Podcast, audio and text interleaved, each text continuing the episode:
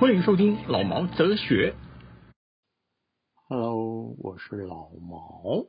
今天呢，我要来讲一讲台港两地的电影它的人性的比较。拿两部电影来讲了哈，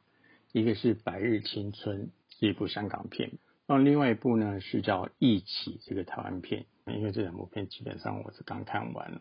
所以拿这两部片最有感觉来讲。那我们先讲《白日青春》。《白日青春》呢，它是由一个香港的马来西亚，应该是马来西亚来移民到香港去的一个人。他呢是负责编剧跟导演，他叫做刘国瑞。啊，从小便在那个外地长大的，所以呢，他就将这个他的第一部剧情长片啊，《白日青春》这个片子，对准到他的难民议题上面。为什么提提到难民议题呢？因为他也是移移民进来的嘛，所以他刚好可以揭露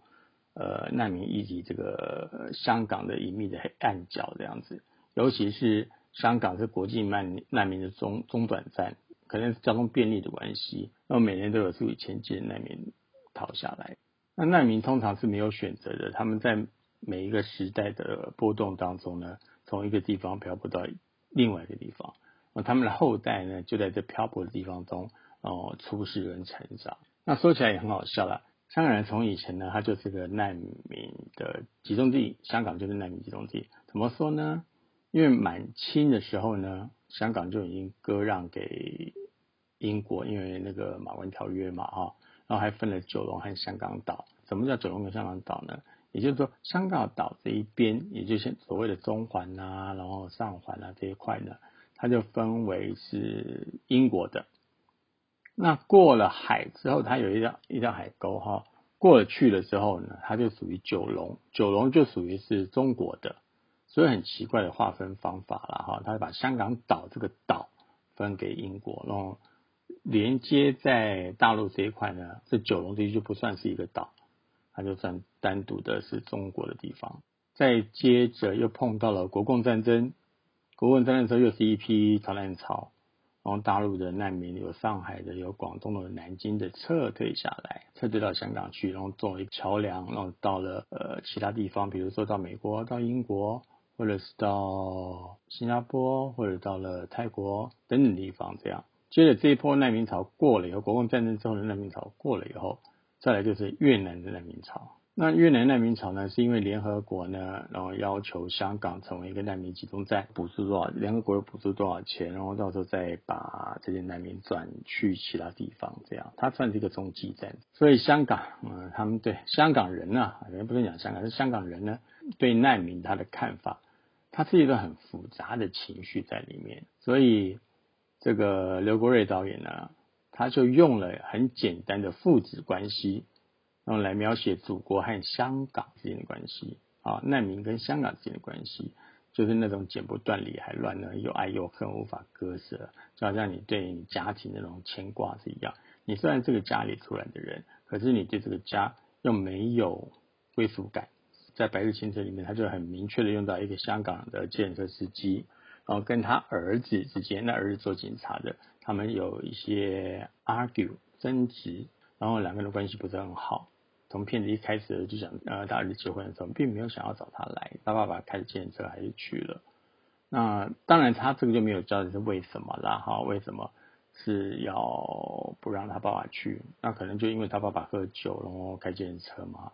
那我觉得这个有点浅啊。再来就是他把这个建设司机的那种对对儿子那种感情，要建筑在另外一个难民的身上，巴基斯坦的难民身上。然后他把他爸爸撞死了，然后对那个小孩子就是产生了父子情，这样。我是觉得题材还不错啊，整个观点也比较贴近导演自己的感受，但唯一的就是我觉得不够细致。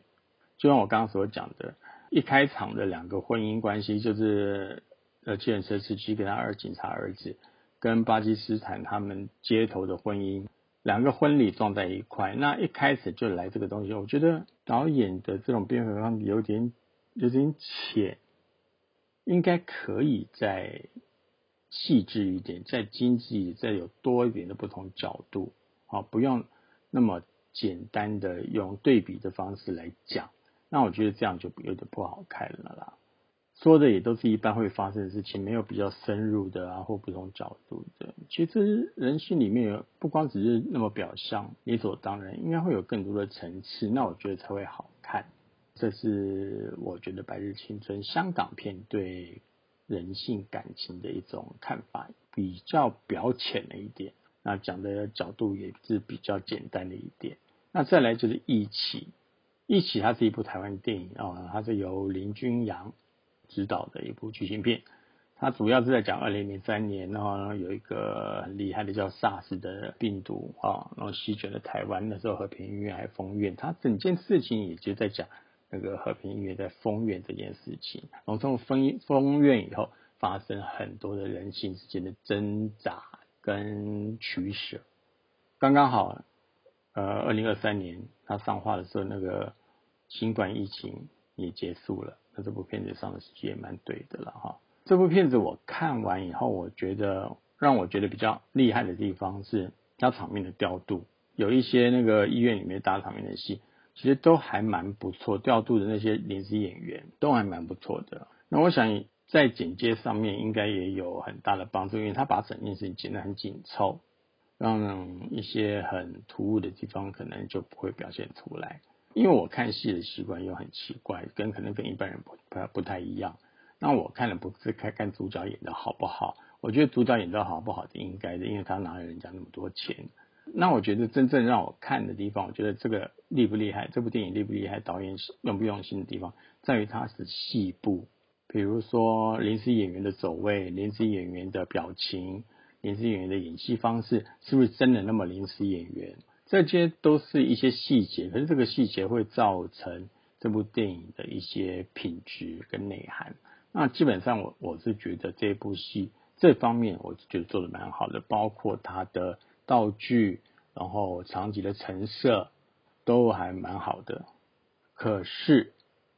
虽然它你有那么多好的地方，可是导演你要讲的人气基本上是觉得也是一样，我觉得它跟香港差不多，就是太表象了，不够深入。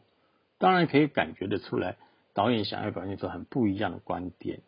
可这太过于浅显易懂了。那基本上这部电影，呃，因为是一个真实事件，我觉得可以表现的多层次一点，不要贪心的去找不同的情感面去表达，而是应该很专注的把几个情感面或人性面做不同的面向去说明。或许会比较用很多不同的感情，这样子或许会比较好看一点。我想这也是因为台湾人同情弱者的心态也有很大的关系吧。就是很明粹，太过于煽情，而且故事结尾也太容易猜到了，好像觉得没有什么让我觉得可以跳出来，觉得他在整个故事的话很好，我觉得没有。那我觉得，因为他不够有一个导演的观点。来看不同的角度来看，那我觉得这个电影不应该用煽情的方式来说一个悲情的故事啦。可能我觉得这个跟台湾导演的训练也有很大的关系，因为台湾有很多的导演都是拍公共电视出和 NTV 或广告出来的，所以他们对事情的表现跟探讨，通常都比较是一般大众化的。浅显一点的，或者比较煽情一点的，观众想要看什么，给你看什么，而缺少了自己应该有的态度跟观感，跟自己的一种概念。所以台湾导演都比较偏向于表现的手法，煽情人文的诉说啦，不能说不好啦，只是需要再多磨练啊，然后对一些人性的看法要再多一点的不同角度跟面向，这样子我相信电影才会慢慢的好好看跟进步。可是我没有反过来说，这也不能怪那些导演。我相信那些导演是有这个想法，可是投资商他又考虑到票房的原因，而必须要让导演妥协某些成分上，必须要有商业成分。台湾的制片商他觉得商业成分可能就是呃煽情啦，可能就是搞笑啦，然后可能就是卖点啦，然后或者是有一些桥段啦。那我觉得这些东西不是不对，只是你会不会用，用的好不好，有没有建立在你的故事里面，有没有建立在你的角色里面。如果这些建立的都对的话，那我觉得这些东西就好看很多。可是如果不是的话，你硬加进去的时候，那我就觉得等于是画我不成反类犬。这个也不能怪这些导演，也必须去了解一下台湾电影圈的生态。如果今天是一个很平静的一个很有深度的一部电影的话，我相信它是没有商业价值，它是不可能被拍出来的。到底是金钱重要呢，还是理念重要呢？我觉得这个可能就是一个挣扎点。爱情与面包不能兼得，一样吗？商业片跟艺术片不能兼得吗？面包跟爱情不能兼得吗？我觉得中间一定还有一些美感角度，有些很模棱两可、模糊的地方是可以去挖掘的。比如说像以前的电影就会很好看，它好看的地方不在于它商不商业，而在于它人不人文，它讲的是不是导演的想要表达的。我们讲最简单的《悲情城市》，他除了表达导演对一个家族的概念以外，他加入了很多他对真实观点。那我觉得这是很不一样的东西，这就是一个导演他的。理念跟他对事情的态度，从这里可以看得出来。我只能说，香港的人性是简单了一点。比如像《白日青春》，我觉得他讲的简单了一点，好像理所当然，就是事情就是一加一等于二这样子。他少了一点人性化，或许也就是我们常讲的香港人没什么人性，哦，没什么礼貌，没什么替别人着想。其实反过来来讲，香港它是。想为人着想，可是他只是不知道怎么去说，怎么去表达会婉转一点。可是反过来，像台湾的这部呃《义气》啊，就是很台湾片了。那他就是想要表达很多很多的感情，很多很多的温情，然后很多很多人性的纠结。可是因为你有太多了，呃，又不讲清楚，反倒变成是很奇怪的一个地方。那把你其他的优点都改掉了，等于说台湾的比较滥情一点，香港的比较寡情了一点，这个也就是对两方面人的一种态度不一样的地方啊。那我们可以从大家最简单的想法里面去觉得香港人是什么样子，台湾人是什么样子的这种方式去了解这两部电影，或者说。我在讨论的香港跟台湾电影的比较人性比较上面，这样的话大家就可能浅而易懂一点，知道我在说的是哪一方面的事情。其实没有好或不好，人都是多变的，有不同的面相。那大家就是看看你要当一个什么样子的人吧。OK，好，那今天这个就讲到这边了。那大家对人性还有什么看法，也可以跟我讲一下。我们给改天可以来聊聊聊人性，不用聊电影的人性，而真正去聊一个观念上的人性，好不好？OK，好，那就这样子了，好，拜拜，